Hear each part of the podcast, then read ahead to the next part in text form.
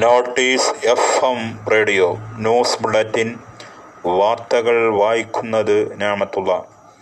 India China വിദേശകാര്യമന്ത്രിതല ചർച്ച അടുത്ത ആഴ്ച സംഘർഷാവസ്ഥയ്ക്ക് മാറ്റമുണ്ടാക്കുന്ന തീരുമാനങ്ങൾ ചർച്ചയിൽ ഉണ്ടാവുമെന്ന് വിദേശകാര്യമന്ത്രി എസ് ജയശങ്കർ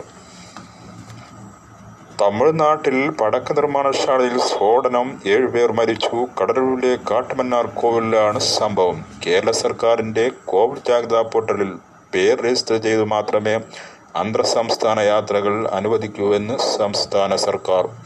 ബസ്സിൽ കയറുമ്പോൾ തന്നെ ബസ്സുകാരെ രേഖകൾ കാണിച്ച് ബോധ്യപ്പെടുത്തണം. അല്ലാത്തവർക്ക് യാത്രാ അനുമതി നിഷേധിക്കുമെന്നും മുന്നറിയിപ്പ്. കർണാടക സ്റ്റേറ്റ് റോഡ് ട്രാൻസ്പോർട്ട് ബസ്സുകൾ സെപ്റ്റംബർ എട്ട് വരെ കേരളത്തിൽ സർവീസ് തുടരും. തിരുവനന്തപുരത്ത് ഗുണ്ടാക്രമണം ഒരാൾക്ക് വെട്ടേറ്റു. കൊട്ടിയൂരിൽ ആദിവാസി യുവതി ആത്മഹത്യ ചെയ്ത സംഭവത്തിൽ പെരുവാ സ്വദേശി ബിബിനെ കേരളകം പോലീസ് അറസ്റ്റ് ചെയ്തു.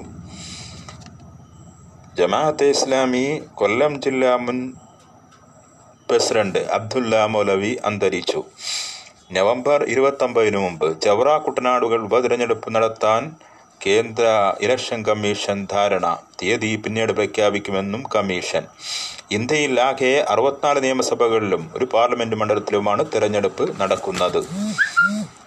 അരുവാൾ ചുറ്റിക നക്ഷത്രം വിദ്വേഷ ചിഹ്നമെന്ന് വിൽപ്പനയും നിർമ്മാണവും നിരോധിക്കാൻ ബസിൽ പാർലമെന്റിൽ ബില്ലിൽ. കൊച്ചി മെട്രോ സർവീസ് തിങ്കളാഴ്ച പുനരാരംഭിക്കുമെന്ന് റെയിൽവേ. കണ്ണൂരിൽ ബോംബ് നിർമ്മാണത്തിനിടയിൽ പൊട്ടിത്തെറി രണ്ടുപേർക്ക് പരിക്ക് ഒരാൾക്ക് സാരമായി പരിക്കേറ്റു. പരിക്കേറ്റവർ തലശ്ശേരി സഹകരണ ആശുപത്രിയിൽ ചികിത്സയിലാണ്.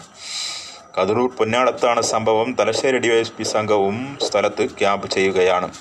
മലപ്പുറം ജില്ലയിൽ ഞായറാഴ്ചകളിലെ സമ്പൂർണ ലോക്ക്ഡൌൺ ഒഴിവാക്കി കണ്ടെയ്ൻമെന്റ് സോണുകളിൽ നിയന്ത്രണം തുടരുമെന്ന് കലക്ടർ കെ ഗോപാലകൃഷ്ണൻ.